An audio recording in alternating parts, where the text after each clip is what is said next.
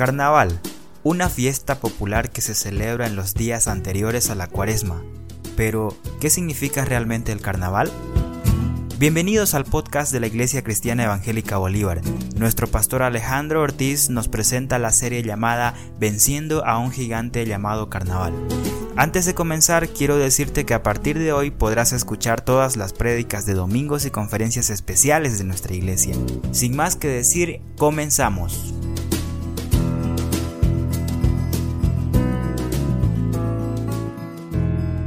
Vamos a tener una serie los domingos por la noche llamado Venciendo a un gigante llamado Carnaval. Le invito a abrir su Biblia, por favor, en la epístola a Santiago.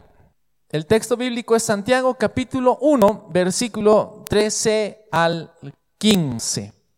Santiago capítulo 1, versículo 13 al 15. Nuestro tema es la tentación. Y como título es, estando prevenido contra la tentación. Dice la Escritura de la siguiente manera, Santiago 1, capítulo 1, versículo 13.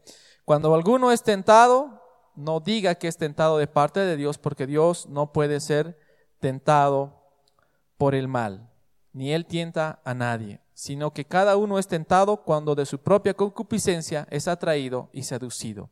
Entonces, la concupiscencia, después que ha concebido, da a luz el pecado. Y el pecado, siendo consumado, da a luz la muerte. Oremos. Padre nuestro, te damos las gracias por tu palabra leída en este momento. Yo te ruego que abras nuestros corazones, que a través de tu palabra tú nos puedas guiar a toda verdad y que tu Espíritu Santo nos esté redarguyendo en estos momentos. En el nombre de Cristo te lo pedimos. Amén. Querido hermano y oyentes también, decirles que el estar prevenido sin duda nos ayuda a estar anticipados sobre algunas cosas que pueden pasar en nuestra vida. Ejemplo, si yo no quiero enfermar, por ejemplo, del cólera o de infecciones estomacales, ¿cómo puedo prevenir eso? Lavándome las manos. Así de sencillo y de fácil, ¿verdad? No comiendo comida un tanto dudosa, ya como ensalada sobre todo, porque no sabemos si afuera, o sea, no en nuestra casa, lo han lavado bien, si está higiénicamente preparado, las ensaladas crudas, ¿ya? ¿Qué debo hacer? Debo prevenir para no enfermarme. Lo mismo sucede en el ámbito espiritual. Nuestra alma puede estar prevenida justamente de algunas cosas. Y el texto de Santiago nos muestra que los cristianos podemos estar prevenidos contra la tentación. Usted y yo podemos estar prevenidos contra la tentación aprendiendo la forma en cómo obra la tentación. ¿Y por qué quiero hablar de esto? ¿Por qué quiero empezar esta serie de Venciendo a un gigante llamado Carnaval? Porque justamente el carnaval está lleno de tentaciones. Por eso es un gigante realmente, que solo un David consagrado va a poder vencerlo. Y usted lo puede hacer. Si David pudo vencer un Goliat, usted también puede vencer a este Goliat llamado Carnaval. Pero tiene que aprender y tiene que saber cómo actúa el carnaval. Y el carnaval actúa a través de la tentación. Así que el texto de Santiago nos va a indicar justamente eso. Como primer punto, la tentación actúa a través de la concupiscencia. Acompáñeme, por favor, con su Biblia abierta y vamos a leer Santiago 1:14. Ya lo hemos leído, pero saquemos las verdades que están acá en el texto. Santiago 1:14 dice, sino que cada uno es tentado cuando de su propia concupiscencia. Si tiene un papelito, si tiene algo para anotar, yo le pido que lo haga, por favor, para que pueda recordar esto. Concupiscencia es una palabra que tal vez no estamos muy acostumbrados a utilizarla en nuestras oraciones diarias, ¿ya? Y es más, creo que ni las pronunciamos en un año. Concupiscencia, ¿ya? Esta palabra griega, epizumia, es decir deseo. Hay partes en la Biblia donde dice el Señor Jesús, cuánto he deseado estar con ustedes en esta cena. Deseo, ¿ya? Pero acá, concupiscencia es un deseo que podríamos decir que es un apetito que se centra en cosas malas e incorrectas. cosas. Este deseo de la concupiscencia es justamente un apetito que se centra en cosas malas e incorrectas. Por lo tanto, dice acá el texto bíblico que cada uno es tentado cuando de su propia concupiscencia. Podríamos decir entonces de su propio deseo, ¿ya? El deseo es la base entonces de la tentación. Eso debe quedar bien claro. El deseo es la base de la tentación. Si no tuviéramos deseos, nadie podría ser tentado. Pero como hay deseo, ¿no? Entonces nosotros somos tentados. La tentación carece de poder hasta que haya un deseo a través del cual puede actuar. Segunda Pedro 1:14. No pierda por favor Santiago. Simplemente quiero mencionar algo que el apóstol Pedro dice en Segunda Pedro 1:4. Él dice: por medio de las cuales nos ha dado preciosas y grandísimas promesas, para que por ellas lleguéis a ser participantes de la naturaleza divina, habiendo huido de la corrupción que hay en el mundo.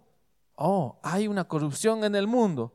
Y apóstol Pedro, ¿a causa de qué es la corrupción que hay en el mundo? A causa de la concupiscencia.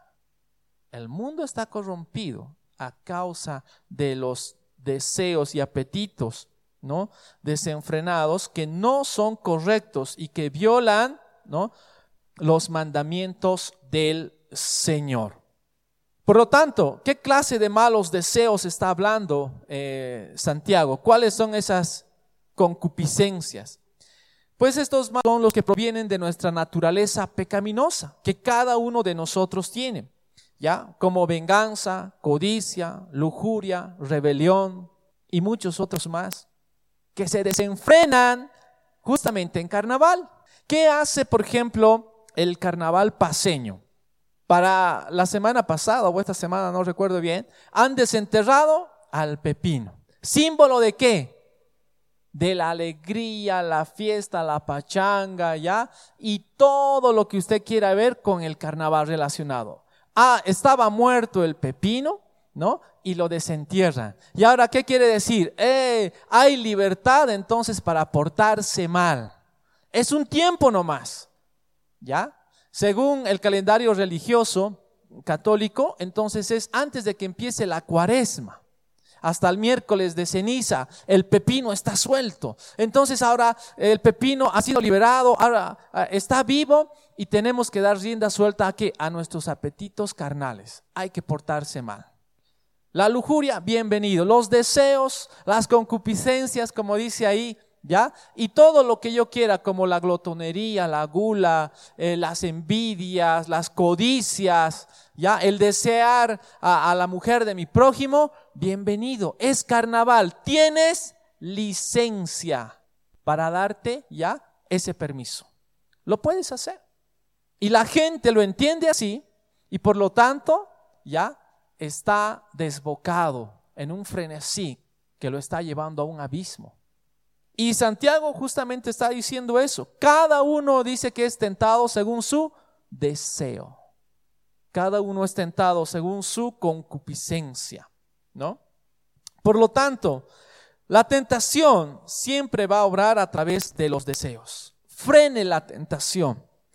En ese primer momento, cada uno de nosotros, cuando llega a pecar, lo primero que pasa es que hay una tentación.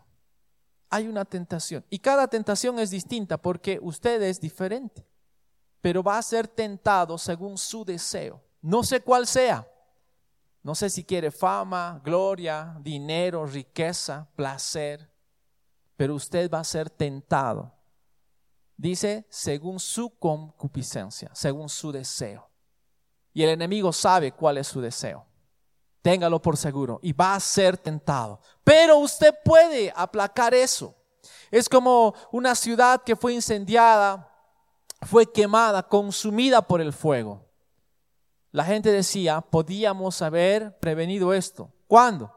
Cuando era una pequeña llama, era un pequeño fogón, una cortina incendiándose. Podíamos haberle echado una jarra de agua y se apagaba. No lo hicimos y se quemó la ciudad. Esté atento, hermano, hermana, amigo. esté atento a estos deseos. Cuando aparezcan, usted debe apagarlos. No los alimente con el pensamiento. Manténgase vigilante a esos pensamientos con la palabra de Dios y la oración. Y usted va a poder apagar justamente esa concupiscencia, porque así empieza. Número 2, la tentación obra por medio de un cebo. Vamos a Santiago nuevamente, el capítulo 1, nuestro texto base, y el versículo 14. Vamos a estudiar una pequeña palabra que está al final del 14. Leemos nuevamente, dice, sino que cada uno es tentado cuando de su propia concupiscencia es atraído, y hay una palabra que dice, y seducido. Esta palabra seducido es cebo. El pecado actúa a través de un cebo, ¿sí? Así como el pescador se sirvió de este cebo al pez, ¿dónde? Al anzuelo. El pez no vio el anzuelo, ¿ya? Donde iba a quedar prendido. Él no lo vio, solamente vio el cebo, vio el pedazo de carne, de pan, ¿ya? Un gusanito que se movía y dijo, oh, me voy a alimentar. Pero no, él va a servir ahora ¿de qué? De alimento. Esto es lo que está diciendo Santiago acerca de la tentación. Y el diablo actúa en la tentación a través también ¿de qué? De un cebo. Nos presenta un cebo como algo que vamos a obtener, ¿no? Puede ser a través del placer, las posesiones, no lo sé. Gratificación a través de una venganza. Él te presenta un cebo. La tentación actúa de esta manera. Somos tentados a través de un cebo. Y por favor, no lo olvide. Usted y yo somos tentados a través de un cebo. ¿Qué quiere decir eso? Nos presentan algo bonito y hermoso, con lo cual nosotros vamos a estar felices y contentos, y vamos acercándonos poco a poco, y de repente, cuando lo mordemos, lo agarramos, nosotros hemos caído y somos la presa. Aquello que se nos presentó como algo lindo y hermoso para obtener placer, para obtener fama, riqueza, gloria, honra de los hombres, todo eso es un cebo nada más. Así actúa la tentación. Y luego, ¿cómo nos sentimos?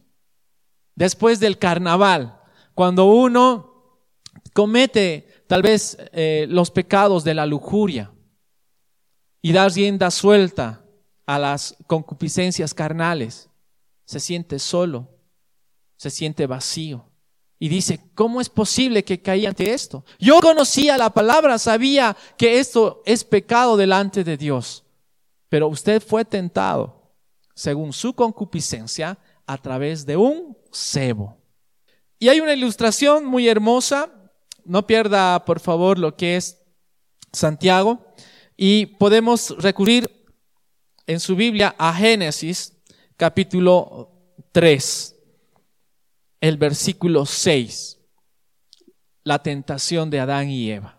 Y vio la mujer, el versículo 6 de Génesis capítulo 3, que el árbol era bueno para comer y era agradable a los ojos, y el árbol era codiciable para alcanzar sabiduría. El enemigo dio a Eva algo que ella quería, que ella necesitaba. Y así también tenta con algo que nosotros queremos, y es algo agradable. No te va a tentar con algo feo, es algo deseable, es algo que nos gustaría tener, ¿ya? Y así Eva, cuando vio que era algo codiciable para alcanzar, ¿qué hizo? Se dio ante la tentación. Lo tomó, lo comió y lo dio a su marido. Este ejemplo queda muy claro con esta ilustración, entonces, de que la tentación actúa a través de lo que es un cebo. Por lo tanto, querido hermano, hermana, oyentes, cuidemos nuestro corazón de los cebos, de las fotos, de los videos, de lo que vamos a mirar en carnaval. Tenga mucho cuidado en su intimidad cuando es solo, cuidado con lo que mira. Recuerde que la tentación va a actuar a través de un cebo. Reconózcalo así, diga, esto es un cebo, y aléjese, proteja su corazón. No le dé chance, porque usted si lo muerde, si lo agarra, va a ser usted la presa. Usted piensa que usted va a ser el que va a gozar de eso. Pero no, la tentación actúa a través de un cebo. Dígalo así. Cuando se encuentre en medio de una tentación, esto es un cebo, debo escapar, y hágalo. Como último punto, la tentación actúa a través de nuestra voluntad. Vamos a volver, por favor, al pasaje de Santiago, el versículo 15. Entonces la concupiscencia, después que ha concebido, da a luz el pecado. Y el pecado, siendo consumado, da a luz la muerte. La tentación se vuelve pecado cuando nuestra voluntad cede a ella. El diablo no puede obligarnos a pecar. Él solo presenta la tentación. Dice que él es el tentador. Pero teológicamente, hermanos, esto debe quedar bien claro. Nadie te obliga a pecar. Tú lo haces voluntariamente. Cuando vienen y te dicen, pastor, no, yo no quería beber, yo no quería embriagarme. Pastor, yo no quería acostarme con aquel hombre, yo sabía que estaba mal, yo no quería hacer eso. Entonces, ¿a quién le vamos a echar la culpa? Al diablo, ¿a quién le echamos la culpa? A los amigos. Ellos me han llevado, ellos me han obligado a beber. Y sabemos que no es así, porque nadie te amarró a la silla, te pusieron cadenas, te abrieron la boca, te echaron la cerveza o el alcohol. No, nadie. Voluntariamente uno agarra esa copa y la empieza a beber, porque no debe estar en ese lugar, y es la presión y todo lo que tú quieras, pero uno lo hace voluntariamente porque ha cedido a la tentación. Yo no quiero bailar en estas comparsas, pastor, pero bueno, ¿qué voy a hacer? Me han obligado, es por nota, y cosas así que hablan los estudiantes, ¿verdad? O no sé, hay hermanos que pueden decir, yo no quiero participar en carnaval, pero ¿qué voy a hacer? Son mis familiares, me obligan, tengo que ser pasante, si no me van a quitar mis terrenos, o un montón de cosas que ponemos como excusa, pero ya lo hemos hecho. Ya hemos participado. Y usted debe abrir hoy sus ojos espirituales y entender que ha sido tentado y que la tentación entonces actúa a través de nuestra voluntad. Voluntariamente usted ha cedido a eso. Nadie le obligó. Nuevamente, la tentación se vuelve pecado cuando nuestra voluntad cede a ello. Por ejemplo, nosotros podemos ver claramente que en la tentación de Jesús, en Mateo capítulo 4, Jesús es tentado por el enemigo y le dice, si tú comes, aquí hay piedras, conviértelo en pan y come, tienes hambre. El enemigo no lo convirtió en pan, no le obligó a comer. Le dice, si postrado, no, tú te arrodillas, yo te voy a dar esto. Y le dice, no, tampoco le obligó a arrodillarse, no lo forzó, no lo empujó. O como cuando sube al pináculo del templo, le dice, lánzate abajo para que los ángeles del Señor vengan. Jesús citó la escritura y resistió la tentación, pero se dan cuenta que el diablo no lo empujó. Ay, me cansaste, Jesús, yo te voy a empujar, ¿no? Para que vengan los ángeles. No fue así. Y ahora díganme entonces, ¿Jesús fue pecador? La Biblia dice que no. Hebreos 4 habla de eso y dice que no, que él fue tentado en todo según nuestra semejanza, pero sin pecado. Y Santiago, ¿qué es lo que está queriendo decir? Justamente que estos pensamientos pueden volar sobre nuestra cabeza, pero nosotros no debemos dejar que hagan su nido. Cada uno de nosotros en este camino seremos tentados. Cada uno según su deseo. ¿A través de qué? De un cebo. Pero dice Santiago claramente en el versículo 15 que este deseo, después que ha concebido, está hablando justamente de como una ilustración de una mujer que está embarazada, va a dar luz, ¿qué cosa? El pecado. Y el pecado, cuando se consuma, da a luz, ¿qué? La muerte. la separación entre Dios y el hombre. Y eso es lo que pasa cuando nosotros cedemos a la tentación. Pecamos. Y cuando pecamos, eso da lugar ¿a qué? A la muerte. La tentación actúa a través de nuestra voluntad. Se acerca carnavales y usted voluntariamente va a decidir qué quiere hacer con las tentaciones que se le van a presentar. Quiere ir a bailar, quiere ir a ver, quiere tomar, quiere hacer cosas negativas, malas, llevadas por su deseo de concupiscencias. Es usted libre de hacerlo. Pero así, con esa libertad, también puede glorificar a Dios y alejarse de esas tentaciones. Por lo tanto, nosotros debemos estar prevenidos, ya que el enemigo va a huir de nosotros si nosotros nos aferramos a Dios. Resistid al diablo y él huirá de vosotros. Que nuestra voluntad no ceda. Porque voluntariamente, si cedemos a la tentación, ahí recién se convierte en pecado. Cada uno de nosotros es tentado, pero eso no es pecado. No sé si usted lo sabía, pero cada uno de nosotros es tentado, pero la tentación en sí no es pecado. Si aquí hay un maletín lleno de dinero, nos está tentando, llévatelo, róbatelo, ¿no? Embolsíllate algo, un fajo de dinero, lo necesitas para material escolar, qué sé yo, no, chicos, por favor, un nuevo celular, qué sé yo, cada uno según su necesidad. Pero ahí está el maletín, ¿no? Y nuestras manos hay sudorosas que quieren agarrar, queremos distraer a la gente para tomarlo cuando nadie nos mira. Queremos hacerlo, estamos siendo tentados, pero ojo, debes reconocer que en ese momento estás siendo tentado a través de un cebo, según nuestro deseo, pero todavía no se ha vuelto pecado. El versículo 15 lo dice: entonces el deseo, después de haber concebido, da luz el pecado. Si lo tomo, lo guardo, ahí se vuelve pecado. Jesús fue tentado, pero él no cedió a la tentación.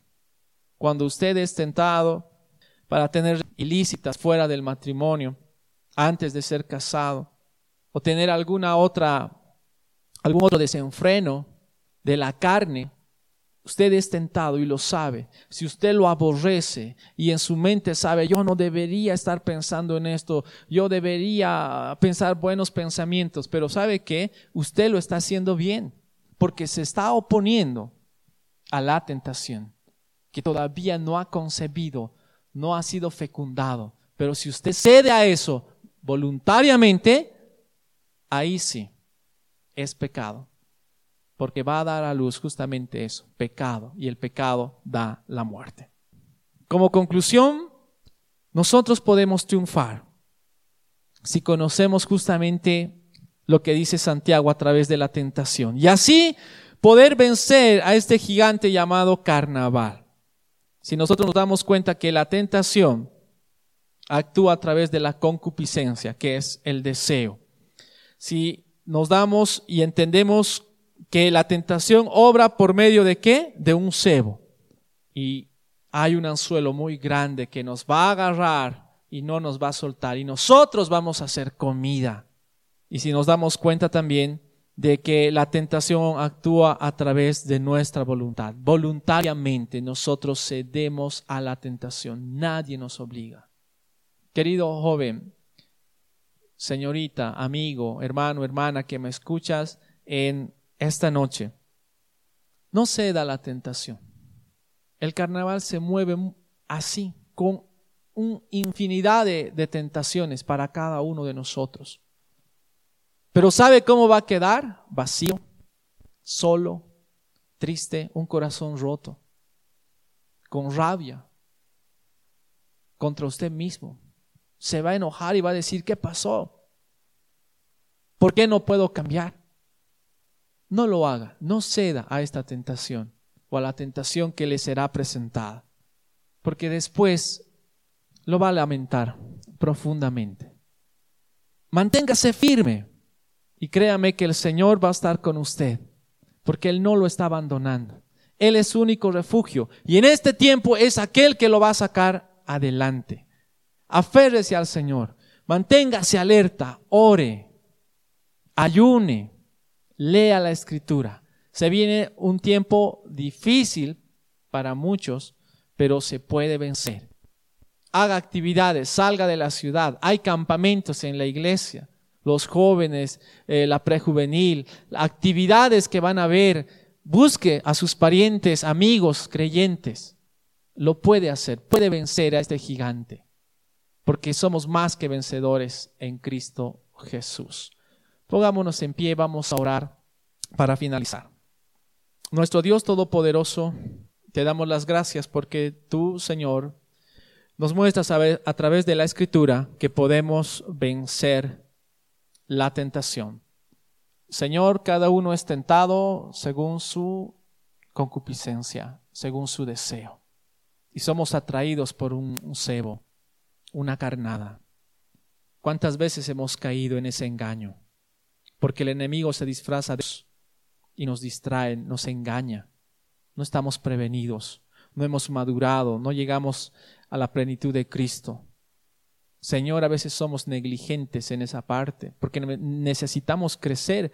Para eso tú has instituido apóstoles, profetas, pastores, maestros, evangelistas, los cuales están en nuestra iglesia y cada jueves, sábado, domingo, en cada actividad, martes, Señor, están enseñándonos cómo queremos estar prevenidos ante las tentaciones si nosotros no hacemos de nuestra parte, porque voluntariamente vamos a ceder, y así ha sido siempre, Señor. Cedemos ante la lujuria, ante los deseos de la carne, la envidia, la venganza. Voluntariamente lo hacemos. Amado Dios, pedimos que tu Espíritu Santo nos llene nuestra mente y nos dé sabiduría y conocimiento para saber actuar como tú quieres que actuemos. Haznos tus hijos, tus hijas, como tú quieres que seamos, Señor. No se haga nuestra voluntad, sino la tuya. En el nombre de Cristo te lo pedimos. Amén.